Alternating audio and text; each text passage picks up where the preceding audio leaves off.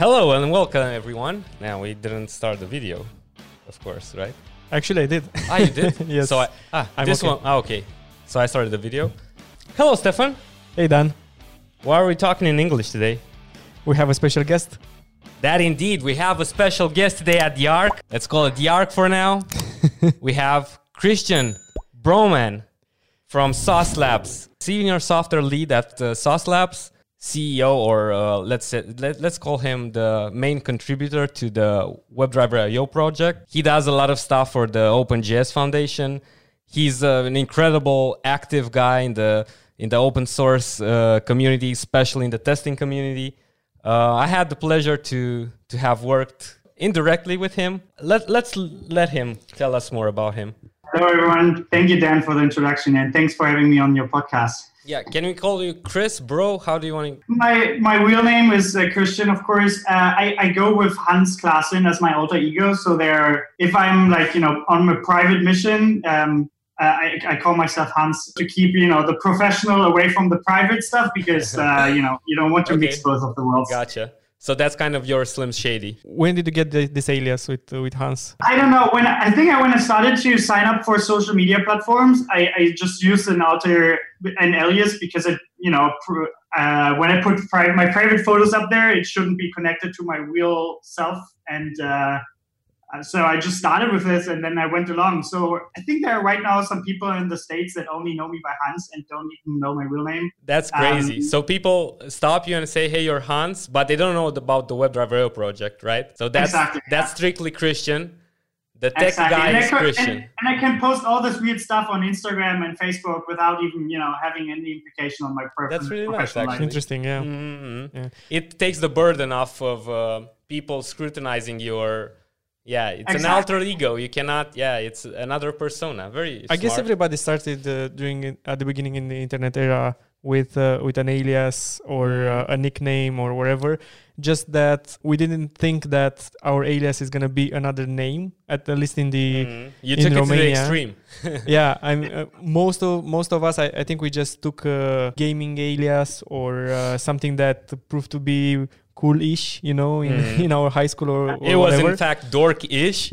it was dorkish mostly but not actually a, a, a persona right uh, that's uh, that's different so uh, I, I think everybody was kind of concerned about privacy more or less but now if you're thinking in the spotlight of everything uh, everybody is uh, is talking about that uh, of course. Mark Zuckerberg had a uh, had a quick video with uh, with his Mac, and then he had a The duct tape on his duct tape uh, on, uh, on his webcam, camera. Yeah, yeah. very DIY uh, type of uh, way of doing things. Yeah. Mhm. Yeah, so let's not deter from Christian. So, Christian, uh, let's leave Hans a bit. We'll talk about Hans later in the interview because Hans also interesting, uh, an interesting individual. But let's talk about Christian. So, let's talk about the the the test, the the software lead. Let's talk about the programmer. Sure thing. Yeah. Uh, yeah, like like you said, I, I'm working at Sauce Labs currently. Um, I'm I'm happy to be part of the open source program office that we have recently created at Sauce. So uh, my responsibilities are more towards uh, the open source and how we deal with that at Sauce. Um, you know, being involved in the foundation and some standards organizations. Um, it's really something that I, you know, passionate about, um, as you know, and um, you know this you know, it's just fun to to be there, to work there. It's a fun environment to Mhm. enjoy doing it. So, you you how how long have you been with Sauce Labs? Yeah, it's quite some time. I started when I was still in university. I think five or five and a half years ago. So back then it was a you know a, a job that I did part time uh, next to my studies. Um, and now for two or three years I'm full time and can enjoy and embrace my role as an open source contributor and a single individual contributor. Very nice. So basically, you kind of set yourself apart uh, at Sauce Labs at the the open source testing guy, right? So that's kind of your thing. I mean, I got this job just particular because I was working on WebDriver.io. At the time, I met uh, the former head of engineering, um, who is still a good friend of mine.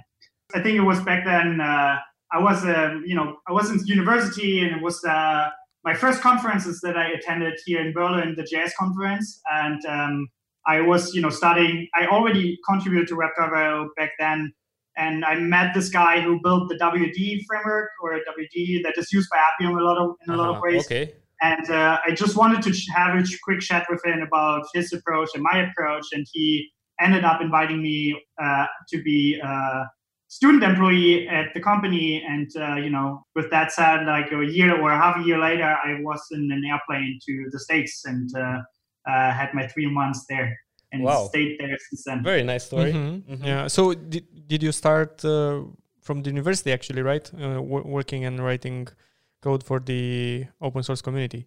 So Yeah, exactly. So the the the, the way I got into it was that you, we had this project in the university where we had to build this actual product for this company as a semester project, and a big part of this was as a requirement was testing. And we built a Backbone JS application, which was kind of difficult to test um, with just unit tests because you want to test your interactions with elements and stuff like that. So I needed to find a way somehow to automate a browser to do these things, and I stumbled upon this project um, created by the Swedish guy Camilo Tapia is his name, Mhm, um, and uh, you know used it and I liked it, and um, from there on I started contributing to it, and was my that's how I learned Node.js and a lot of other things. That that was your entry point into the industry. yeah, the op- Um, opportunity of yeah. uh, Mhm. making an impact directly. Exactly, exactly. That was your moment, like Dirk's moment. We we are big uh, NBA geeks, and Yeah. we so- sometimes make analogies based on players and how they did it. How because yeah, w- why we look at NBA because that's the ultimate level of professionalism and dedication. And Dirk, the German uh, player Dirk, is also an example. He became great because he he I think he torched MJ and Pippen and all those other guys in the US team He Had an exhibition at game. an yeah, in exhibition game. Yeah. So basically, you took that project. That's extremely important. So you took something applicable for you, like mashed it up with uh, this interest in WebDriver IO in in WebDriver at that time. Yeah, back then, you know, you didn't know that this is an interest of you, but and ha- you know, there is these circumstances that happen that you continue using it, and then you you have this ambition to fix a bug because uh, there's something that you need or you need to be get fixed, Mhm. and events that occur to get you into this. And um, I'm happy to that this has been fallen this way for me. you had that project in the university and you saw the opportunity to contribute to this project you liked it a lot what was your impression with the open source community the fact that someone just let you contribute to the project and later uh, revamp it basically rebrand it and make it your own make it something that people actually enjoyed using and Right. yeah we, we probably we started off people don't know the magnitude of the importance of WebDriver IO because that's why we we're asking about how it came the inception of your thought process or your your will to to develop such a product because uh, developed this product uh, from Camilo Tapia's project which became quite of a standard in the Node.js landscape when it comes to functional testing for browsers and mobiles and his tool is one of a kind because what it it had at the moment when I, I started on Camilo Tapia's uh, project at Avira in 2015, I think I had a Cucumber JS framework with WebDriver JS. It was pretty old at the time because it was built in 2013, I think, and it was built by devs. So of course, when Yeah. you find something built by devs and you have to use it for testing, everything's written like the minimum necessary MVP style you don't have any parsers you don't have no functionality it's all uh, like unit tests but for functional testing yeah so I- was struggling because it was first cucumber which is not a good place to start when you're writing test cases. I was coming from a very technical background i was automating like firewalls next generation firewalls. Yeah i was in in, in- in a desert. I was in the blind. I didn't know exactly what to do. And your project man your project changed everything. When when i found that project I don't know. It gave me first the the confidence that I can change the this and make it more cleaner, which I did, and I'm happy to to say that Avira is still using. I from time to time I swing by the office and there I still see the dashboards with tests, and behind the scenes they're still running WDIO, so that's a win. So Avira, then GoPro, then Adobe were also using this. So a lot of firms, uh, like, like companies that have di- directly uh, uh, invested into me, Right. right? Yeah, I'm very grateful for your product, man. That's why we wanted to have you as a as a guest. You're actually the first guest. Yeah, it's a product that has brought me a lot of satisfaction and to other people as well, because it's not like I went there and said, uh, "Hey, uh, use this piece of open source software and renounce your old uh, solution because I don't know." No, uh, we we had to do it. You know exactly because you had probably a lot of matches. So in in the the corporate world, you have to do a lot of analysis. You have to explain very slowly to people why. You'd have to tread carefully on their feelings. You don't want to say your solution sucks. You don't want to use hard words. You don't want to bash solutions. You want to say that, hey, here's an improvement. Here's something that fixes your headaches. Here's something that's clean and just works and has a lot of integrations.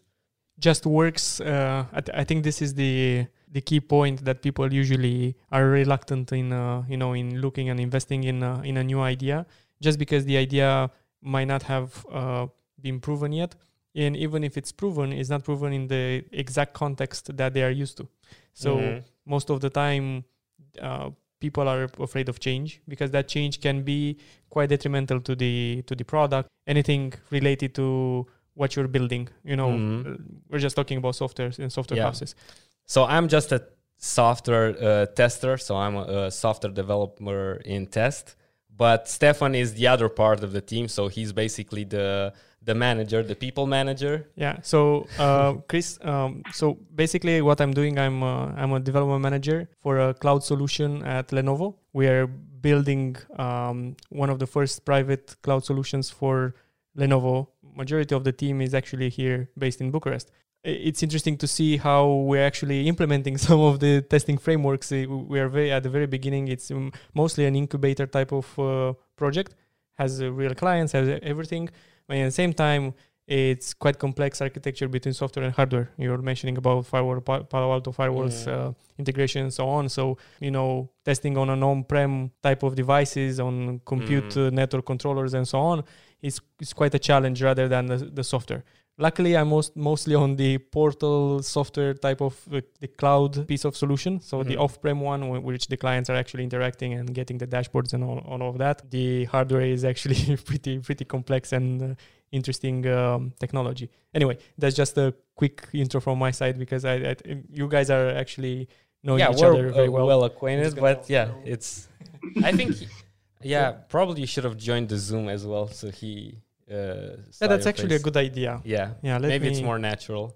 to Yeah. put it like as an analogy is like with the project uh, to get back to that topic is like it feel it's for me like in a strategic or a strategy game like you know this game anno 1504 where you have to build something and you know it evolves over time right i Yeah. kind of like feel the same with that and uh, i try to add more pieces to it and see how it you know how Mhm. it evolves over time it's just interesting to see Exactly. And it's funny that you're mentioning that because that is currently built in Dusseldorf and I've been working for Ubisoft as well for and for and working with the guys from Blue Byte and the developers that actually worked on Anno. so it's Oh, really? it's funny. Yeah, because I, I used to work in the video games industry bef- before um, before that. So uh, I actually worked with them in getting some of these uh, games uh, out of the out of the window. Stefan it's was funny. prior to being a corporate uh, cloud guy. Uh, he was uh, the localization guru at Ubisoft. where- Right. Yeah. oh interesting He Yeah. did some work. Yeah. You. What was the biggest title? I think. So I've I worked on many titles, but one of the biggest was Tom Clancy's The Division. The uh, Division. Yeah. Yeah. Where Probably I worked heard on of at, at Massive Entertainment in Sweden. So um, it, it's funny that you, you referenced a German game, which is Yeah. uh, which is uh, interesting enough. Yeah. Yeah, we should start with the questions. Some of the questions. Um, we can like wander off into different subjects, so feel free to whenever just contradict us or ask us ask us different stuff. Don't don't worry. We don't have a, a strict format. So Mm. we would really very much like to keep it as a conversation. I think the most important thing be, because well obviously I I don't know I don't know you so it's it's really interesting it's right across the bat we are interacting. For us, Arca and the Arc or whatever Mhm. we want to call it, I, I will call it Arca just for the sake of the naming and so on. Uh, it's all about community, you know. So I was particularly interested when uh, when Dan was uh, telling me about um, your contribution in the open source community, and I was I was just having a quick fa- flashback during my university years that uh, I had no idea how big the open source community is. Like I was just maybe use, using it, you know, Mm. I, I was just a user and I was just thanking the internet that uh, that piece of software is there and that's it. Yeah. rather than uh, actually thinking that uh, someday some actually people are actually actively contributing on it. Mm, There's some people Um, there. yeah so uh, so it's it's quite interesting to me. How did you get this drive right really early in your career? Like you, you you even haven't started uh, your your professional career. Most of us actually i think you kind of realize the importance late way later when you actually Mhm, mhm. reap the benefits of the open source community Of course, you know of so course. I i agree. think this is really important Yeah, I mean, I tell everyone that I who I see or in conferences that how how important um, open source is for their own professional growth. I mean, uh, I see I have a lot of examples of friends who were just studying computer science at university and didn't do anything uh, besides it, um, and then they finish studying and they're still like a junior level engineer uh, because all their experience that they have come from you know these tasks that you get during college. And right. um, when you when you have some you know work that you can show and that you do over the time of your college and university time uh, you can you're much more better equipped Oh yeah. experience than someone who just you know does the university stuff and i i particular you know was aware of that and was saying okay if i i have a lot of work to do i do you know this open source stuff at the side and work for Sauce at the side if i don't get my university degree within you know this three years that you usually would take I, i'm fine with that i don't like being a student it's actually a lot of fun so why should i you know hurry up and make it faster as it should be Yeah, that's actually a really good. Uh, it's a really good advice. Just because um, I'm interacting with students, you know, internship. Uh, I'm going to the universities, uh, talking with them. They do have some projects. I I think right now, compared to when we started, uh, the the amount of projects that are more connected to the to the uh, let's say the the companies and the real examples are way more uh, than the theoretical knowledge that we were kind of gaining during our upbringing as from a university Yeah. technical Mhm, university's mhm. perspective but still to your point they are very much trying to just execute and just do the menial work Yeah. and s- some of them actually try to do their own pet projects uh, their own projects but they don't have like um clear guidance on how to put that into perspective. I think there are multiple, multiple facets to what you guys said. Um, we can j- go around the subject, but it's uh, like multifold. So, from one, one a, a first point would be that the internet has just evolved. We have a lot more uh, solutions right now. Uh, you kind of had a battle between the the languages like 10 years ago everyone started to see like where where does this language fit in where does this framework fit in so we kind of figure out what's good for what what's good for what's not good for what uh, how everything will evolve so we have some data to work with that we can project in the future and see like what will happen at least for the short period of time. Then also i think what needs to happen we have we all had some very old teachers in university so yeah. yeah some of them never knew what open source is how they can what what's the benefit? Because if like for me me for example i'm a, a big example. I, I i've been to university i've been to a technical university. I did my like like you guys said i did my work there and went on to the the company to get my paycheck. But I could have had way, I, I could have been way more productive and way more efficient if I started in university and had someone like a teacher and say, "Hey, why don't you do this?"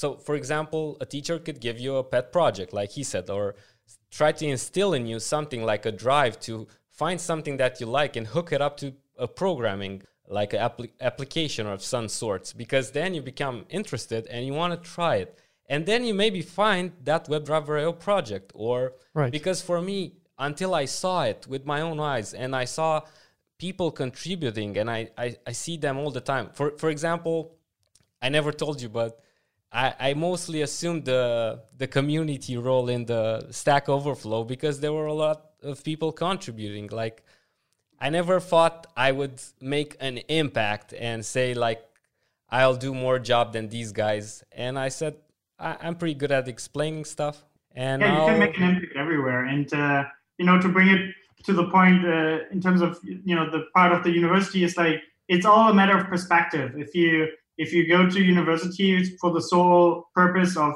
learning something, that is one part. But I think for me, university was always a place where I can get inspired. I didn't really care so much about learning things there because I, I was working part time anyway mm-hmm. and learned most of the things at my job. Um, and in university, I pretty much had the opportunity to dig into other areas uh, that might mm-hmm. be interest you. And for everyone who you know starts uh, starts at university, I would always say don't see it as like a place where you learn things. See it as a place where you can you know uh, you know find out what kind of things are out there, and then really early on uh, find something that you're interested in and double down on it. Because as soon as you find that, as better you have, as better chances you have move later on. You know, someone who yep. who, who starts singing professionally with the age of five or six you know, is, can be a superstar with 15 or 16 and has all his career in front of him. I think similar to, you know, that's intact as well. If you, you know, if you find you're passionate about some tech things early on, uh, it can really help you to put you on a better stand. Totally agree. Yeah. Yeah, very nice point. We let's give you a round of applause let's make it a short one. I, I, I still think we, we can have some other moments from Hans as well. it's interesting about the passion. I, I was actually reading. No, I was I was not actually reading. I was actually listening and reading a, a Blink. You know, do you know Blinkist? It's a it's an application which uh, gives you like short summaries yeah, for non-fictional. You told me about yeah. it. Yeah. So Blinkist actually they're they're really nice in giving during this uh, lockdown. They they gave us a month free Mm-hmm. So I, I, took the opportunity to um, read, you know, and get um, the mo- most ideas from a lot of uh, non-fictional books. these guys should probably sponsor us because I think it's the third uh, episode. you, you, even said about them in Romanian some some stuff. I would guess so, yeah. But I, I think they um, they make like summaries of uh, books, uh, right? Book summaries, books, uh, yeah. both audio and um, they also have audiobooks and so on. Like they're competing with Audible and mm. so on. But the um, the main idea is that it gives you the main theme or top three three ideas mm. it gives you a quick like uh, the stack overflow quality summary. Yeah the quality summary. And then if you want to read the book to go more in depth you're more welcome to do so. A lot of people and the, the main idea of the book was that a lot of people are actually striving to you know find the passion as fast as they can. Mm. they invest a lot of time in it. And then they find out that that passion is not actually the the one for them and they get uh, really you know demotivated. Anyway they, they cannot really uh, pursue it further on just a handful of people actually can let's say first try type of mentality where you mm. you get something and you really get good at it and then uh, you keep yourself uh, self disciplined to uh, follow through with your passion and evolve through it right a lot of marketing as well through a lot of books that they're saying find your passion. Uh, do yeah. if you do these three steps then your passion is gonna you know give you a, a sense of uh, meaning to your life. In the same time I, the main idea and the one uh, that i want to make right now here is that to you, it's important for everybody even the students maybe they're they're not gonna find passion right away. Uh, they need to understand that this is a process this is this is something that um, some people they were let's say lucky enough they had the opportunity or the right context in order to get that going for them. But you need to experiment as much as possible. And that was kind of the idea of the book you know? I mean uh, i kind of skipped 400 pages of book to, to get that idea but that's why you went to blinkist. Exactly. But the, the the main point was um, if you like testing all right maybe that testing is not for you. Uh, if you like software develop development yeah maybe that's something for you. Maybe you find the passion in project management. Maybe you find passion in basketball mm. and so, so on you can basically extrapolate. keep trying. You need to keep trying and you need to uh, widen your horizon and broaden your horizon as much as possible. Get more um, feedback from people so you can really get an understanding if you're really good at it or maybe this something that's not the the thing that is gonna keep you ongoing and uh, uh, reach uh, reach Mhm. further in Yeah. your career. And- again and it's difficult. one thing you know to find a passion the other one is to follow it. Like uh, you have one specific passion at one moment and then this can shift over time as you get introduced to different people to a different group of uh, to a different community. Exactly. And then you know you, you might want to switch passion the passion. And there are enough of examples where people have done something before really successful and moved to something else completely different and have been successful as well and it's always you know if you um, not only finding one but also following passion Let me kick it off with the first question. We should have started with this question. We want to ask this question probably to all our guests.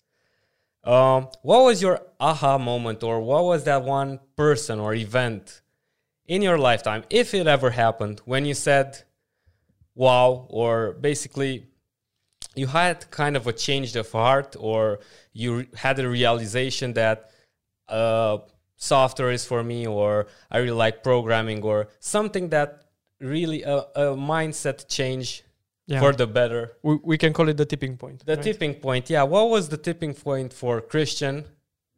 Um, yeah, Um, yeah, good question. I think there are multiple points. I think I can remember when I started building my first HTML page, and you have to know the story when I grew up on the countryside, so we almost had no internet until I was like 14 or 15. And back then, my mom would always get these AOL CDs from the grocery store to get us 100 free minutes every every week. So Nice. being on the internet and discovering this world was kind of like a mysterious area and something that is really um, yeah was interesting for me from the beginning. And then uh, when I you know was in uh, high school, uh, I joined the computer club and I almost didn't get in because everyone wanted to be in a computer club because they think they would think they would play computer games there. But um, I almost didn't get in, but I at the last day I got the position and we we started learning HTML where I was like, wow, I can now build my own web pages um, on this internet, which is so mysterious. Um, and that was like what this kind of like that's awesome moment moment and I immediately built like my own website in frames and had like my personal website as one when I was still in high school uh, and had my like guest list. You have back in the days you had like a guest list, guest blog where people could put in write in your in your on your page. Wow, so that was like the that, first yeah. moment where I was like, yeah, this is cool. I want to do that, and this has then progressed of time.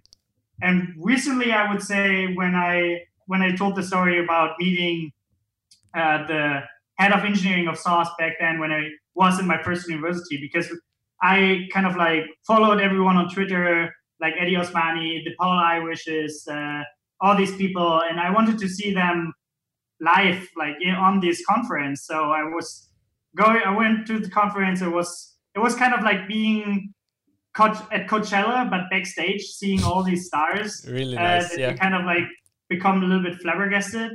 And uh, approaching, his name is Adam Christian. He's currently working at uh, Buoyant for Linkerd. Um, and like back then, he was um, in engineering, uh, head of engineering at Sauce, and kind of like approaching him was difficult for me because he was this guy from San Francisco, while I'm this little dude from the countryside. And uh, after some, you know, beers and my friends like pushing me to him, it was like a really nice conversation that I had with him, and like this professional change in my career of, you know, working or doing stuff in the university and working at a consulting company towards uh, an actual like uh, tech startup, uh, San Francisco based, and with all the things that you see from um, Silicon Valley um, that was kind of like I think the biggest pivot point in, in a professional career. Yeah, really motivating. Yeah. Really nice. Yeah. Yeah. I don't know how many people are actually thinking in joining a tech conference when you're uh, on a high school, right? I want to say something before I, I forget the idea. It was really ahead. nice what you said about your mom that she was bringing you CDs with 300 minutes per week. And that struck me because this happened probably the, the, the contrast was way bigger for Romania. So we also had uh, computers pretty late. My first computer, I think, was a 486 Packard Bell, which my um, my uh, brother-in-law shipped from the U.S. Really? So I was I was only man- managing to play Dune Dune I think it was Dune 2000 or something like that and um, Quake One I think and World of Warcraft oh Warcraft no, World 2. of Warcraft. Warcraft 2 Warcraft yeah, 2, yeah. Warcraft 2 yeah yeah so for for me exactly uh, playing on computers was yeah the main main reason for getting on it but uh, it's it, it it struck me with the CDs what your mom was doing the effect of the act itself brought you success just by bringing you those CDs it led me to the Bill Gates example where he was lucky enough to have his parents work at Bell Labs so he would uh, he, so this is something you said tipping yeah. point so.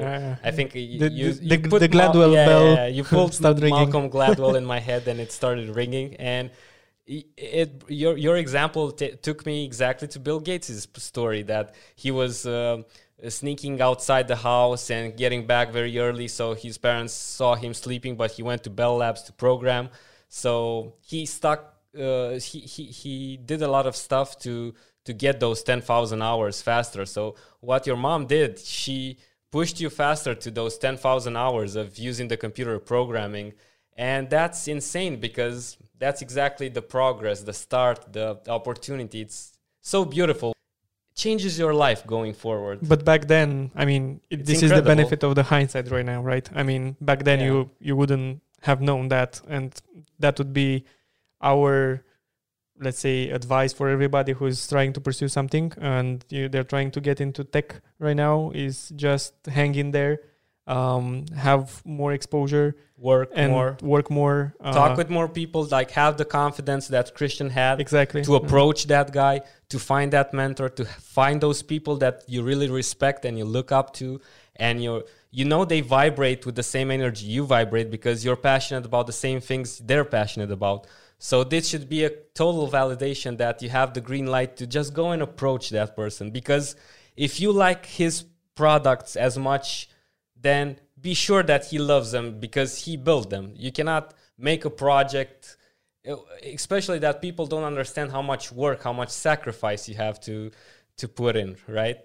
Exactly. And the, you know this uh, and that's what something that you learn once you participate in more conferences but you know it's it's unknown for you if you're in your first conference. Approaching people is really like approaching people there is is really a normal thing and on the conference you are really on a safe space to explore yourself and your interests as well as the people around you and uh, get into conversations with them yeah So Totally t- talking about conferences, I, we do have a couple of conferences here in in uh, in Bucharest um, Mm. happening throughout the year.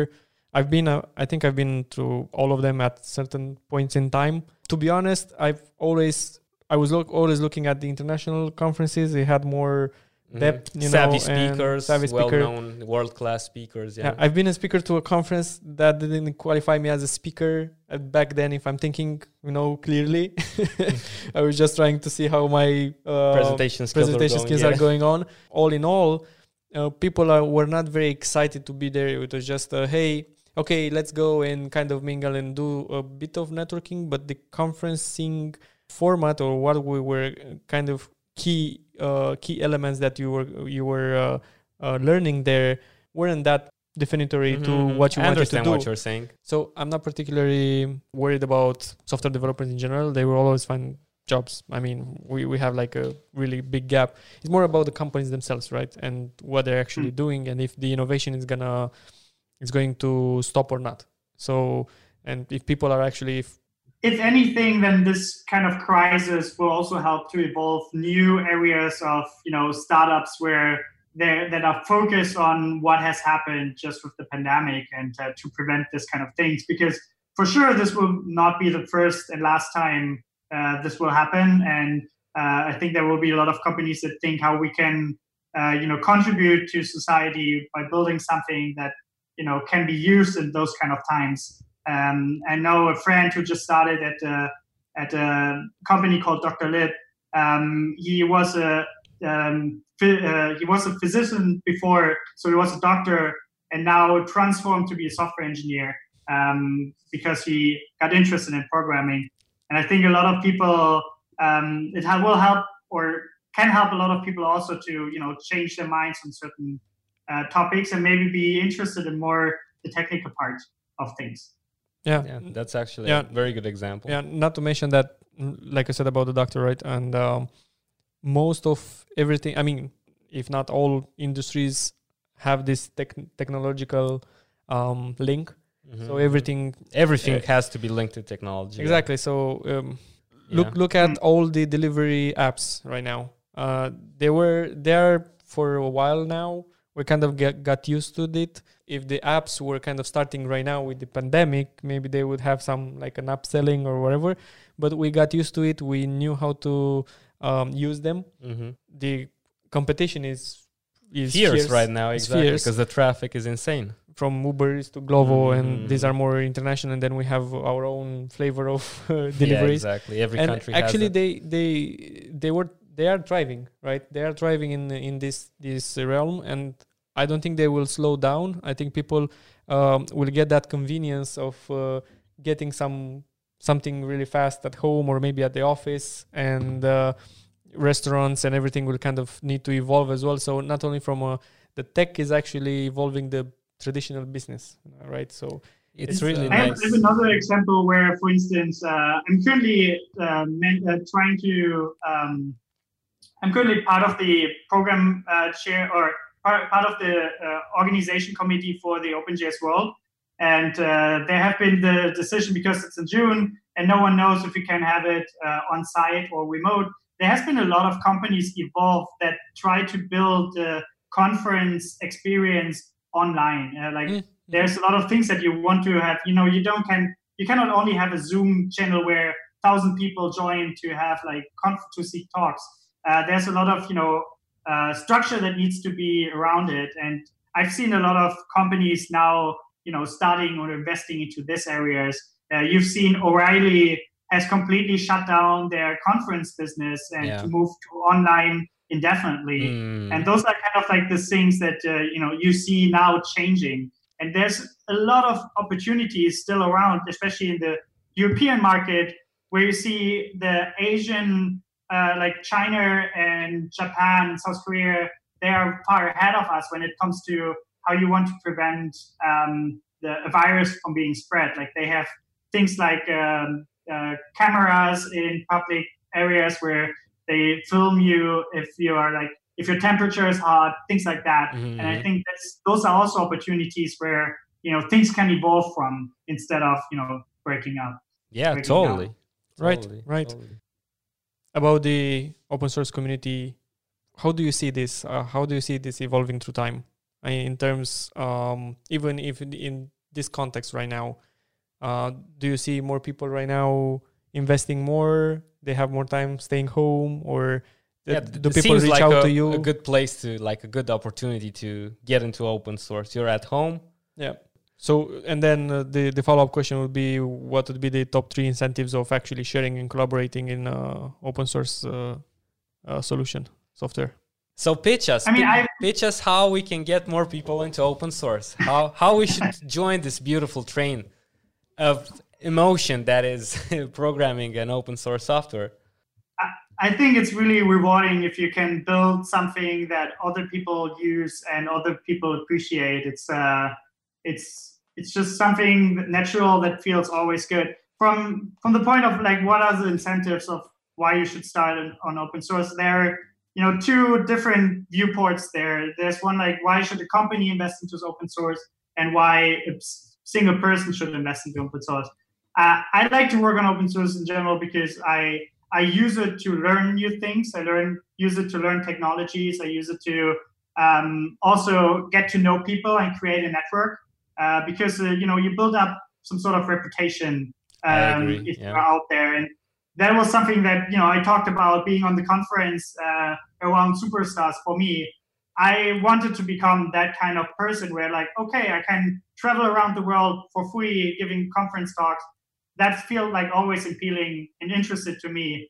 and by contributing to open source, I can like, like persuade and you know go this chase this kind of yeah, dream. you unlock directly those opportunities. Yeah, from the from the company standpoint, and I've been you know looking into this for the last year because uh, I had to find a lot of arguments why an open source program office is important. Um, and I have to you know reference Tobie Langel here, who was an open source consultant in in Switzerland. Um, he said that there are kind of like two kind of benefits. There are first order and second order benefits, where uh, from the first order, it's you want to um, you want to uh, commoditize your complement. It's you see it with Google, with Red Hat, with Facebook. Like Red Hat and um, um, you like Red Hat, for instance, they sell computer chips, but as the biggest contributor to Linux, and they you know they they build something around their um, their software, their business, to make people use it more and more, uh, which you know helps them business in the in the second grade. Um, and then you have you know some se- second order benefits where if you work on open source, you automatically improve yourself as an engineer to better code, to better document, to make your code more readable. Uh, but also, yeah. you know, in the, com- in the company level, it it introduces, it helps people to become have better soft skills as you communicate mm-hmm. with people from other companies and from other um, organizations. You build a better network and you have access to these experts around different topics. Uh, like for me, being able to go to the, for instance, W3C meetings, I'm able to get the connections to the browser vendors. Um, you know, if I have a question about the Safari debugging protocol, I can mail uh, Brian Burg, who works on Safari, to talk to ask him, you know, any yeah. question. Mm-hmm. So you already created this big mesh of opportunities with your connections. So exactly, yeah. one opportunity opens another, and you basically scale this full mesh or partial mesh. But this partial mesh is enough to guide you through life with success, and yeah, having the opportunities that else you wouldn't have. Yeah. And the last question that is gonna fill up the the segment of open source community and community. How can you get into this habit of uh, sharing is caring and uh, um, because you, you kind of outline all the incentives and uh, i think they're really uh, great points. And you, are not doing that just for the uh, sake of uh, anybody else. You're doing that for you as well. Mm-hmm. but how how do you get this into into into a habit you know? Um, how do you keep yourself uh, for you from your perspective you know into building a a good and uh, a good habit for um, for sharing this type of uh, into this type of um, project? Yeah, I think it comes down to what I said earlier of you know doing whatever you think is or what, what doing whatever you are interested in doing. Um, you know, I'm uh, if you are interested in uh, you know in music and programming, you can build something that has both parts in it, and you can enjoy mm-hmm. doing it and share it with the other people to have other people be part of that kind of you know uh, experience. And uh, i think that's for myself. Like uh, i've been i was interested in you know building automation tools for various reasons because building automation tools is challenging. Everyone who you know have has built an automation framework can can talk about that a lot. And um, i try to you know while i was building up or starting contributing to open source uh, I, full, I then found more interest in you know building up a community and uh, interact, interacting with people and helping them solve specific problems. And so it's it's all I see it more interesting. Like I, I follow my own interests, and by doing that, I, I just use a certain pattern of X how I execute on that, mm. which is I share my things that I find randomly, even though you know I don't really necessarily am depending on it. Um, and just that creates this network and creates this uh, nice side effect of sharing stuff mm. that other people can appreciate, and then all these side effects that come with that. I can vouch for what Christian said and one up him because I've seen him at work. I've seen him like exactly to your point, sharing is caring. The, the biggest thing, the most important thing that Christian shares, from my point of view, is his time.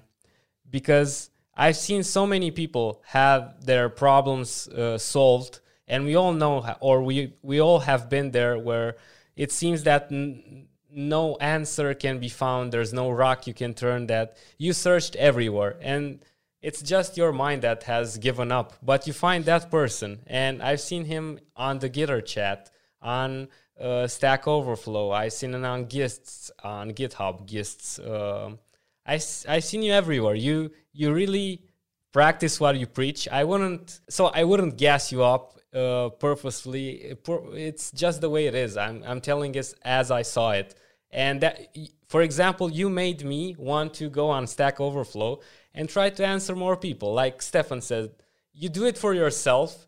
It said some that that profile answering those questions said, says something about you. But at the end of the day, I mapped it to my interest. I loved WebdriverIO. I wanted to thrive. And if there were people there who I could help, why not?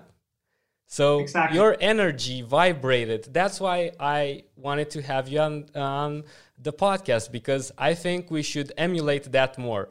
Whatever you, it is you did, you managed not only to create a software project, you created a community, a platform, exactly. a place where people have trust to come and ask questions and be vulnerable and try to find guidance. That's the most valuable thing there is, I think. Yeah. It's very yeah. hard. And it's like the opposite of something viral. It's something that is also viral in feeling, like in the emotion it creates, but you have to put a lot of work to create it.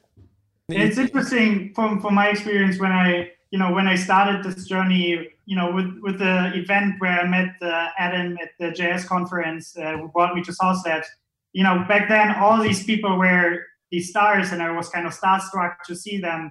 And these days, I get more and more the chance to hang out with those kind of people on a professional level because you know I go to uh, the W3C meetings, I go to uh, the JS Foundation meetings, and I now can professionally work with these together, which is like you know the, the I, you know I started to be you know the starstruck to them, and now you know I can I have the chance to work with them, uh, which is just uh, it shows that everyone you know even though you know they look up to people and say okay I, I will probably never get there it's just a matter of time when you know following your passion and your interests uh, and, and it will follow and will happen from from itself. Yeah and you, you agree you're you're speaking you're speaking exactly yeah go ahead with it i think you're you're touching uh, really uh, really interesting points that we are iterating here and we're trying to iterate here over and over in, in our podcast uh, uh talking about the community. Mm. and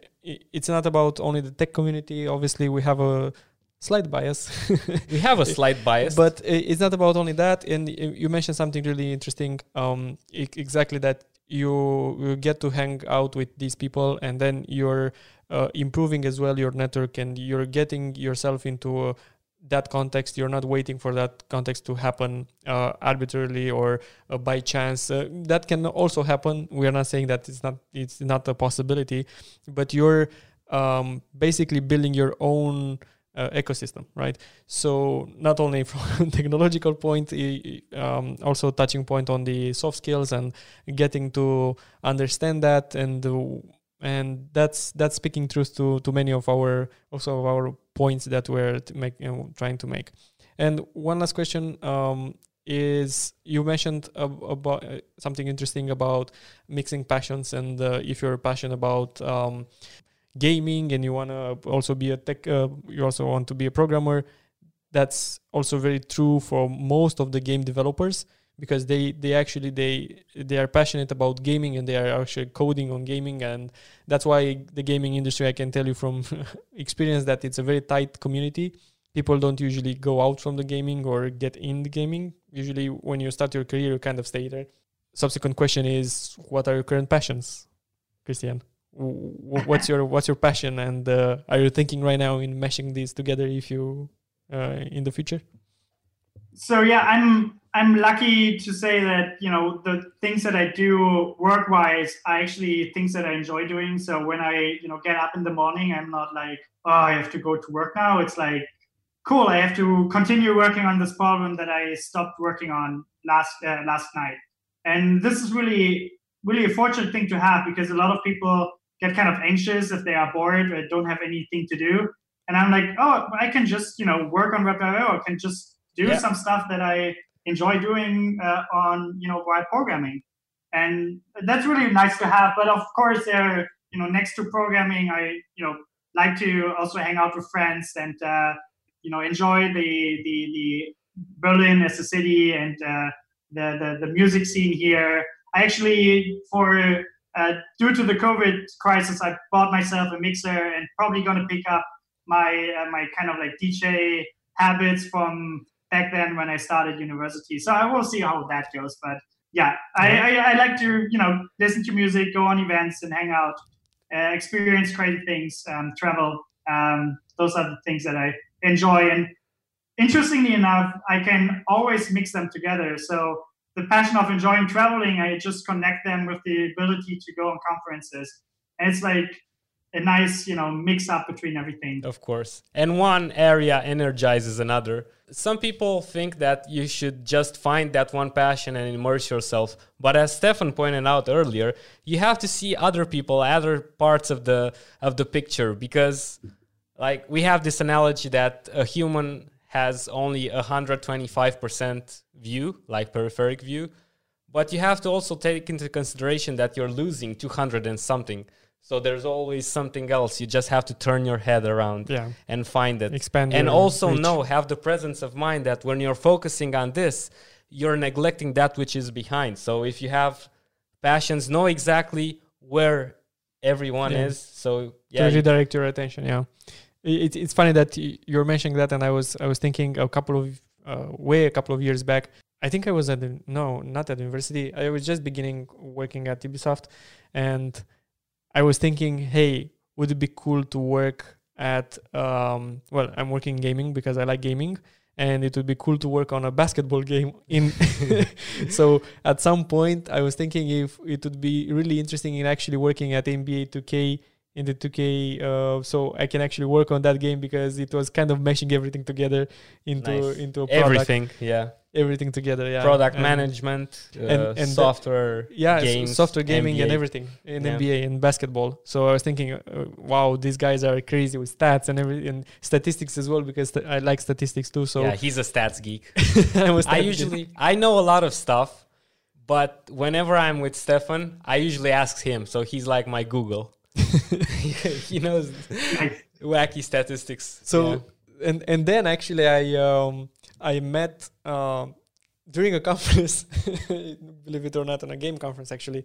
I met um I met a guy who was working for 2K in uh, Czech Republic, and they were actually working on the NBA 2K 2000 anyway so uh, i was asking him i was really eager you know in getting him to understand hey how how's your work Mhm. he looks Yeah. like that's the the place to be you know and his energy actually was really low. He was uh, yeah it's fine but you know we're doing a, the, this iterative process and there he was actually um i was I, I went to him with a really let's say great energy uh, really interested high expectations. high expectations and then he was he was not believing in the product anymore. Uh, he was a bit disgruntled for some reason i don't know what was behind it but he he kind of uh, blew me off and say hey yeah it's fine but it's not what you think Uh, it's not that um, yeah, innovative we're kind of getting the same thing and we're just iterating on it Mhm. which is Which kind is of, correct. true which is kind of true but the the process of getting that you know animation and uh, i would have found way more things to be you know uh, Passionate about. not or- passionate or actually talk about it Ah, in okay, in a in a passionate manner if you think about it rather than what he was thinking so Mm. it's just about the context maybe if i were in his position at that point in time maybe i would have have other um other things that would move me forward rather than him in that position I know? So- understand. yeah. so it's difficult it's like a puzzle maybe he would be in a better situation in another uh, environment and uh, you Either never way, you you, never still know. went into the gaming industry. i did so I you did, can yeah. say that he deterred you. no no no f- for sure for it sure still but happened. it's, it's just a matter um, to to chris point and your point as well is just go ahead uh, expand your reach uh, Yeah. think about you know objectives and what do you think in the short term medium term Of course. I think what's underrated is that we should be more pro stuff. I think that's particularly true for the JavaScript ecosystem in particular because you have so many uh, you know libraries and packages that do pretty much the same thing, but they don't you know are rivals to each other. You know, even though you know, for instance, WebDriver is like kind of a competitor to Selenium.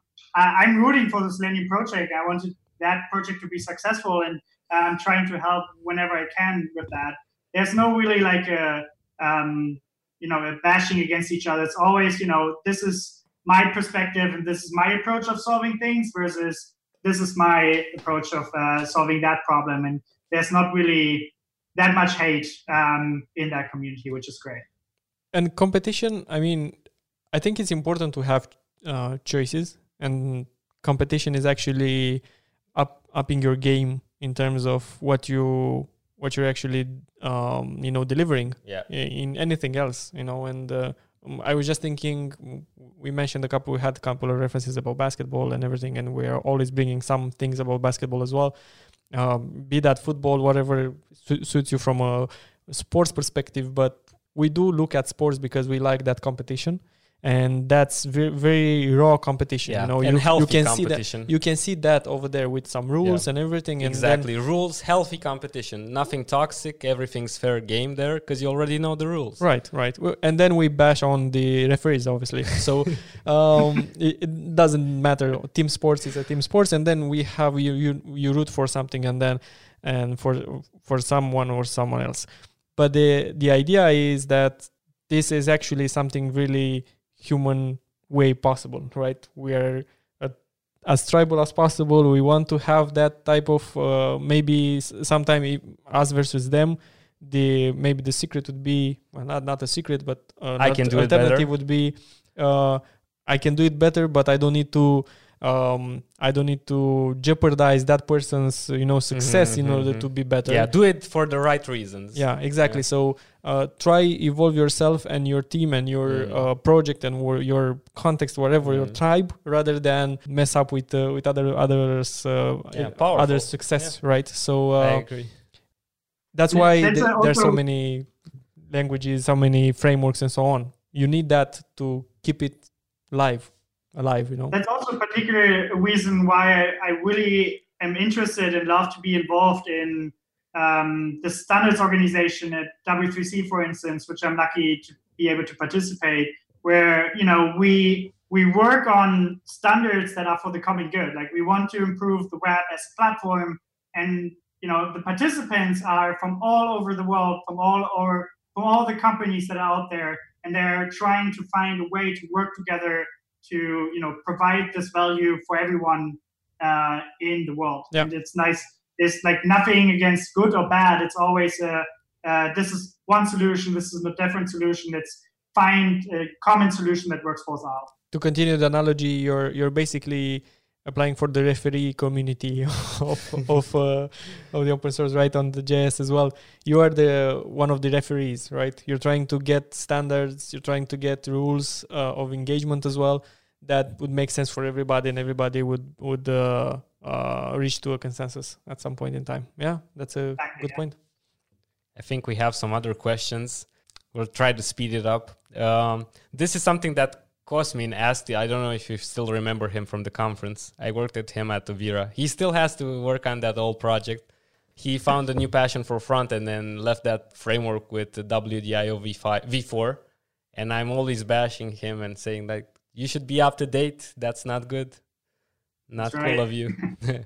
and he, Co- Co- Cosmin asked after, for or at least we have close to 10 years in the industry we probably struggle or will struggle with but i want to ask you after 10 years in the industry how do you keep yourself interested do you still do you feel any wear and tear and are you still as passionate as you were 5 years ago and if sometimes you're not or you don't feel up to it what how do you keep yourself engaged Mm, yeah, I I think compared to you know ten or five or ten years ago, I I haven't I'm not doing these working hours anymore that I did during my college times because I had a really rough sleep schedule back then. Uh, now having a like a solid job and a regular job, uh, you you also have time for more social things and you know do don't work as crazy anymore.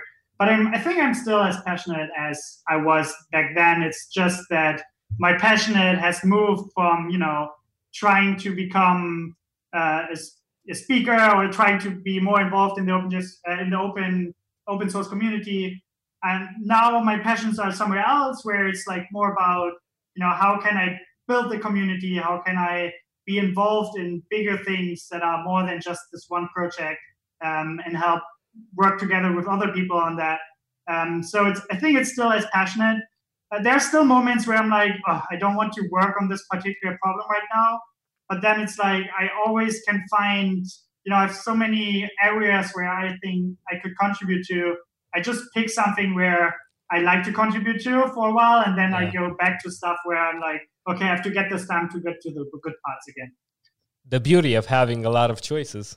Sorry? It's a it's a beauty in disguise. Uh, beauty some, in disguise. Yeah, yeah, because some some people may actually be because they have so many choices that's why I feel that some some they, ah, they feel because that you don't feel focused then and yeah. you don't make and progress. Yeah, that's I mean, not the case for Christian though. I know Christian. well, that happens still. Like sometimes I get really, you know, uh, I go, I do something that I actually don't really help me solving something uh, or delivering something, and then I, you know, get off track and I have to come back to really focus on that and uh, on the specific thing. It's also when I when I work, I get a lot of times distracted with the GitHub channel or with some GitHub issues that also keeps me distracted from being focused on my actual work that I do at SauceLab. So there's it takes some you know it takes some time until you get a hold of this and until you find ways where you say okay I'm now focused on this and will not let me distract from anything else. Uh, but that's something that I think you can pick up and learn and uh, master at some point there's one more thing we wanted to ask you uh, regarding the future of testing. So I'm passionate about testing. Uh, I, so, for example, I don't know if you have this love crush with testing. Uh, I kind of chose it because it was kind of the strange kid in the corner when I started in the industry. Everyone was looking at testing like some kind of crippled kid that had uh, some kind of um, pox on his face he was ugly, distorted. And once you get to know him and talk to him, you find out there's a very interesting uh, soul to that kid. And I I saw that. So for, for me, for example, I used to always hear, uh, when are you going to become a software developer? And I was always asking, like, I'm already writing software. What, what, what exactly is the, that question? And growing up, I always saw that I'm very curious and till I know exactly all the possible solutions and how things uh, click or what this is, why this is happening. And it goes through not only through tech but human interaction. Why did he say that? What did why did she look that way? I'm in, I was always incredibly curious in how the world works. And at one point it struck me like testing is exactly what I'm doing. I'm always testing. I'm always not, I'm never not testing, how I used to say. So, yeah, I'm curious how do you see testing? How, what's your relationship with it? And has it helped you in your life? And yeah, how, how, how did you try to use this strange analogy? It definitely yeah. helped him. so, I think to set up the answer to that, I, I don't see myself as a tester that much because I, I work on the tools that testers use, and I unfortunately don't get the chances that much to actually use what I've actually built by myself. Um, you know, I know I have my tests that tell me if things are correct or not, but I actually get a lot of input from the GitHub community and uh, people around me that they, hey, this should be better. So I'm, I'm not a real tester in that sense, but I think I still have an opinion on that, which is um, given, and it, really depends on a lot of factors here. Uh, if we do a good job in moving the web platform forward, I could see a future where you know you can build a web application uh, that works a similar way on your mobile device, on your desktop, in your browser, or maybe in a car, wherever you deploy your web application in the future. I think if we do a good job in building a solid web uh, platform, um, testing can look like can be become really simple because you just test in one environment that fits you and you can be sure that everything will work in other environments as well. Um, however, um, on the other side, I see that also testing will move more and more to the um, to a cloud native approach where it's not only that you trigger a functional test when you change the application code, it will be become more you test your whole application as a whole, your whole service while you're deploying from one environment to the other. It's more like it's not about like just you know testing your web application. It will consume your API, it will consume your backend, and it will be tested in a in a common mm-hmm. you know sense as well as, as which is you know you get your information from the API that you can use to test your front end application, and it can be it can be happen in a cloud native environment where you test in like as in terms of a, like in form of a service mesh, mm-hmm, uh, mm-hmm. maybe um, more like more than like having a single React application where you just run some code in that automates the browser. I think it can be moved into that direction as well. That's very interesting. So you're seeing, first of all, you're seeing, uh, you already vouched. I mean, your idea was that we're gonna migrate to, um, uh, let's call it hermetical place where every every browser, every um, so every device will have the same, will show the same web page, uh, will exactly. show the same experience. Um, okay, that's int- that sounds like an utopic uh, future for uh, the web browser. That yeah, it should happen. I think the web browser can evolve to that point where you then also have you know all these web APIs that can be nicely encapsulated and emulated in other environments so that you can be sure that you know I have this web API that can tell my car to do something mm-hmm, interesting, mm-hmm. but I can emulate that behavior on my desktop browser. So I don't need a car to test this. Um, I agree. Okay. And also, you mentioned that you see testing as a sort of uh, suite of microsystems that would run like service mi- serviceable microsystems in the cloud for all yeah. for different purposes like your unit tests your functional tests your api tests your integration tests and yeah, the industry will... the industry really is currently moving to towards uh, you know a kubernetes cloud native environment. And um, I'm, I'm pretty confident that everything at some point will be deployed using a cloud native framework like kubernetes with all these things in between. And i see from the testing perspective a lot of opportunity here where you not only focus on your web application, but you also take all these services that make your web experience or the service experience as a whole into account. And uh, test it as part of your you know functional test and then it pretty much becomes towards you know more instead of testing your application when you change code it will be more you test your application when you change environments when you deploy a new version of a single microservice in your system. And uh, I think at some point we will be, we have services that will be smart enough to test really just these particular things that this service had impacts on. And this will make, I hope, testing quicker and more reliable, um, while at the same time um, make it an automated process where you don't really have to much think about testing as a process in itself.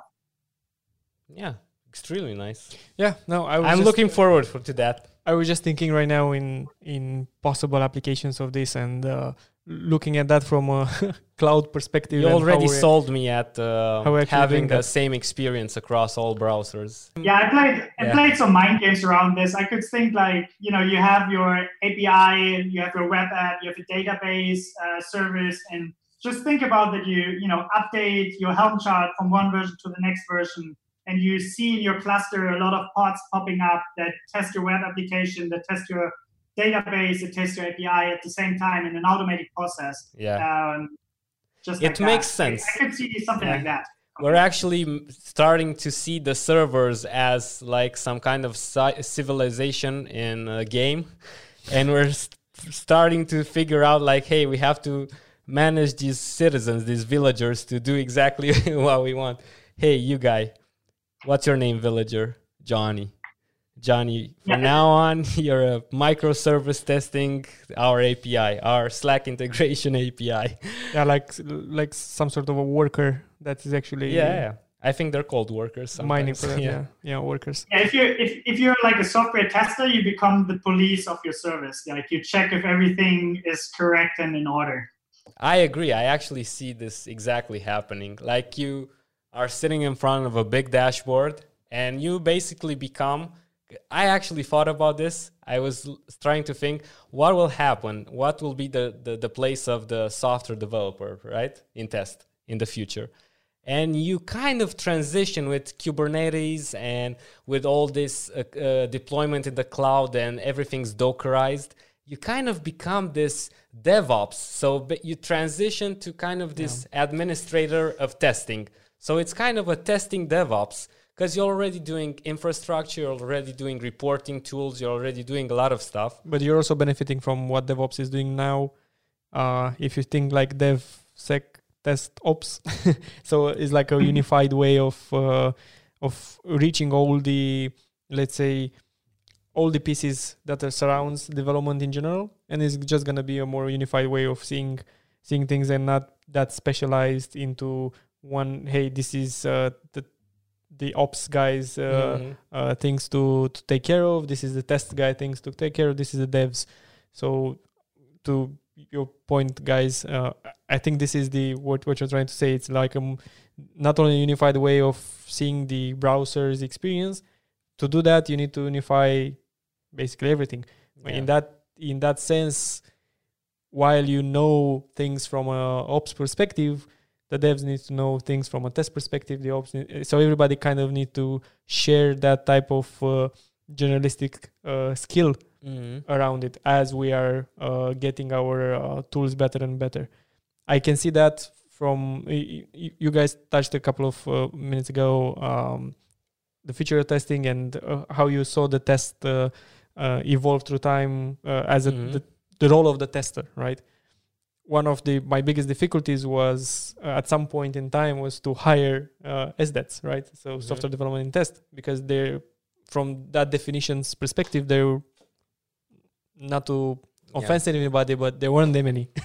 There was like a let's say a um, labor crisis in terms of hey, uh, we went through interviewing. This is a true story. So we went. Uh, I went. I wanted to have a as an SDET at least one in in my team at the beginning to just build a framework. Mhm. Uh, some of the things I knew from you. so so I, I I needed that as well, Yeah. right? So I went on and tried search for an SDET, and there were so many false positives of SDETs. I, I I think I went to more than 40, 40 people Yeah. at least, you know, to to get somebody. Um, and then we we actually found somebody with with some experience, uh, but that experience actually evolved through time with with the development team. So uh, it's actually to your point. It's also depends on the market uh, maturity as well. Uh, how how do you see the software? How where if you are on, the cutting edge of what's happening next in Mhm. terms of uh, even testing? You know, I mean, if you we were going deep a, a bit on this conversation, uh, testing in in our landscape, it's still very much manual test. Uh, not all of not all testers are actually uh, automation. Automation Or is now. it's it's something is is like the buzzword of things everything's right now right so uh, if i was uh, pitching that- automation reporting, automa- Yeah. KPI automation, KPI everything automation, yeah. has now so the automation adjacent.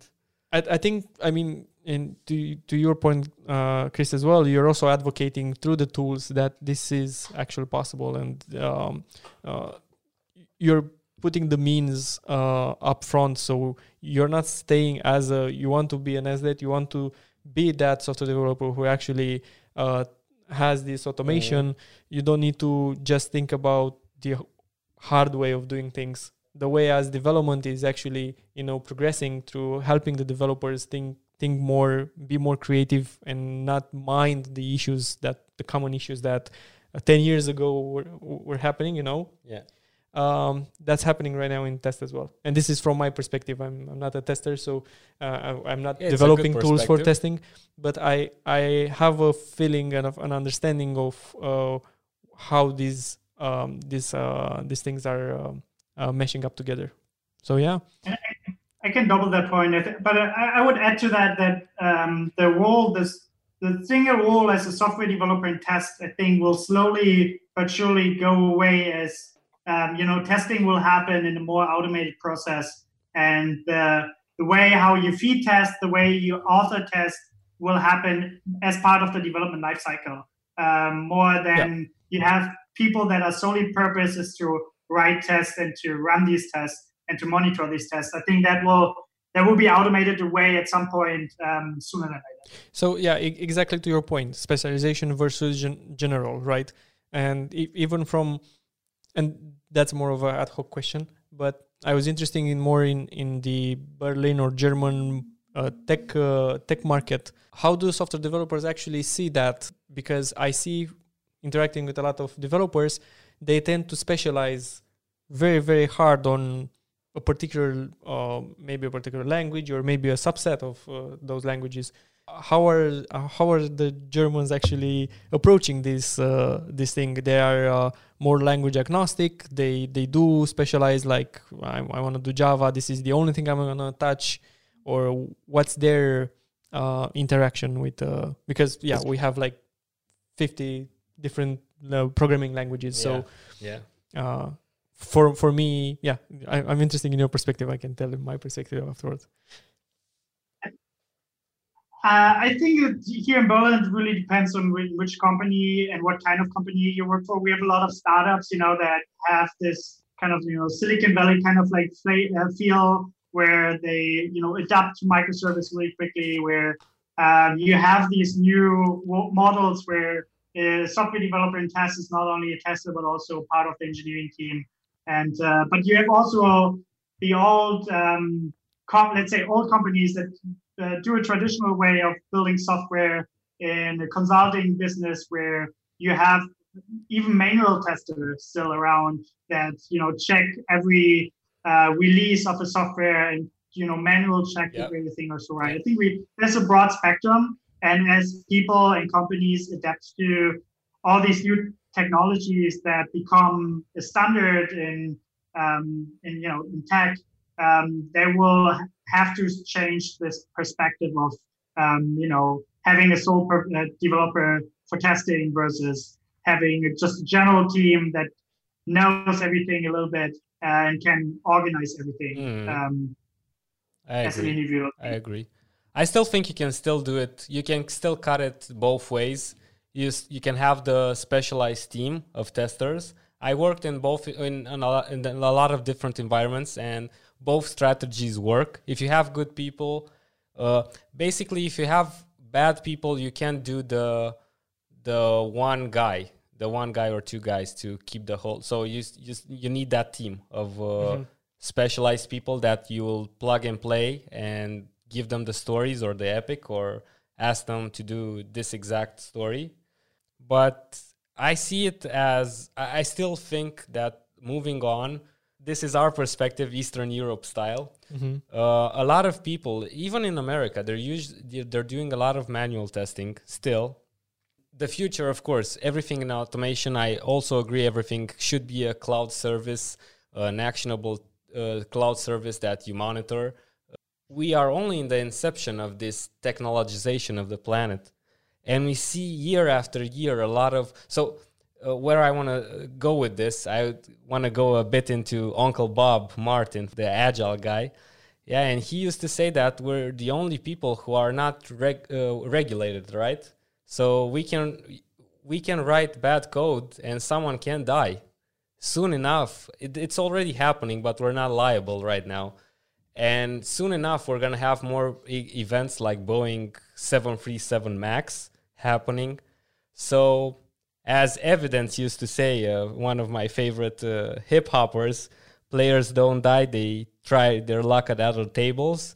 Testers don't die, we try our lucks at other tables. So, there's always going to be something to test. This is more like for someone who's watching and you like testing or you want to go into testing. Testing is going to be around forever because there's never not going to be a time where testing would be critical, especially nowadays when you have the lives of so many people dependent on technology, on um, appliance, on even the internet. If, if we, we don't realize how dependent we are on the internet. Imagine on this pandemic if you just shut down the internet right now.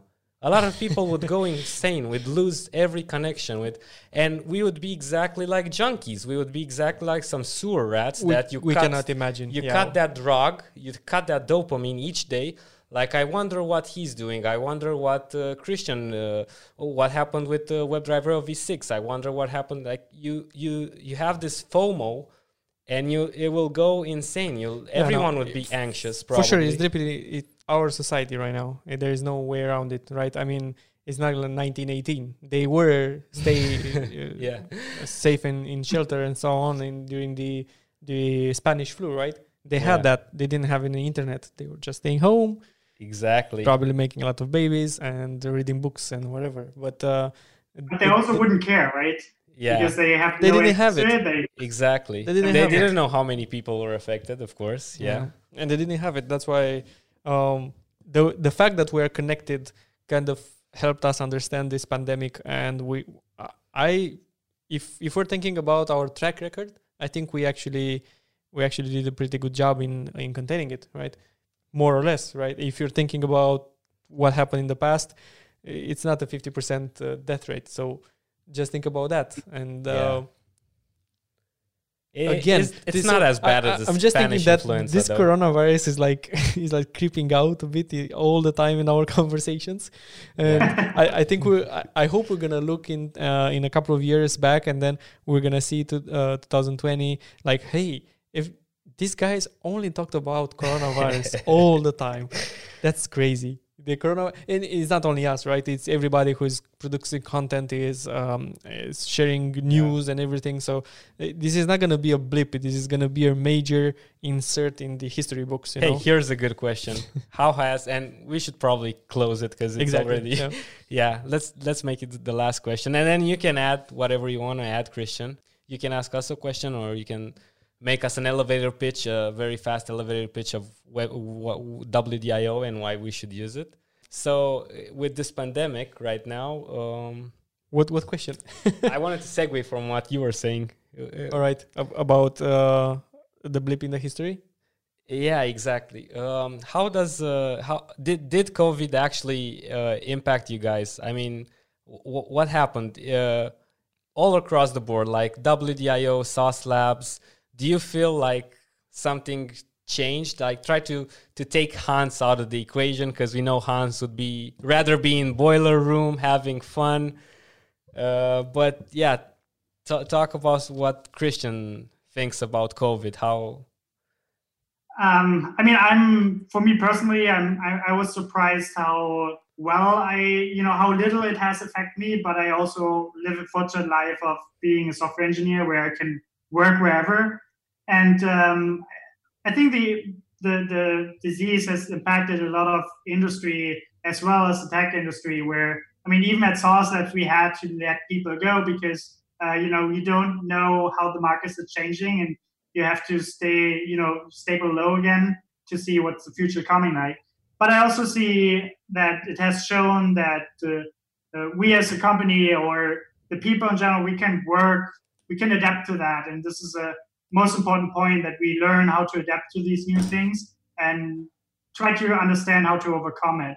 And uh, it's a challenge, but you know, uh, we I think we have mastered it really well, and uh, we will see how things will look like in the in the future. How much we have to adapt more. Yep. I think we'll use the the webcam for both of us. we'll squeeze right in for the the outro. for the finale yeah. Um his GoPro just ran out, so yeah. yep Uh, Christian, we're really happy. Uh, you are our first guest, and you uh, you said yes to us. You gave us your vote of trust. We hope you had a bit of fun with us, and It was a lot of fun. Yeah, I hope it was a pleasureful experience. yeah so christian thanks a lot for for being with us today It was an actual pleasure, dude. Like We're Dan really was saying, Yeah, it was came. fun to talk to you. i hope you had some fun here and um, we, we certainly learned a lot Yeah. from you I sure did. I just can't wait for COVID to end, so you can come and see that we also have some really awesome clubs. yeah yeah, love. love I, I, I will follow your invitation, but you're also always welcome to join Berlin. Of course, and for of sure course. we will take Arca to to other to other uh, capitals and other cities. uh, we we want to do that Yeah. for sure in the future. We'll see where this boat takes us Yep, yep. It was a fun round. Thank you guys. Thank you. as well. Bye. Have a great day. Bye. Bye-bye. Bye. Bye, folks.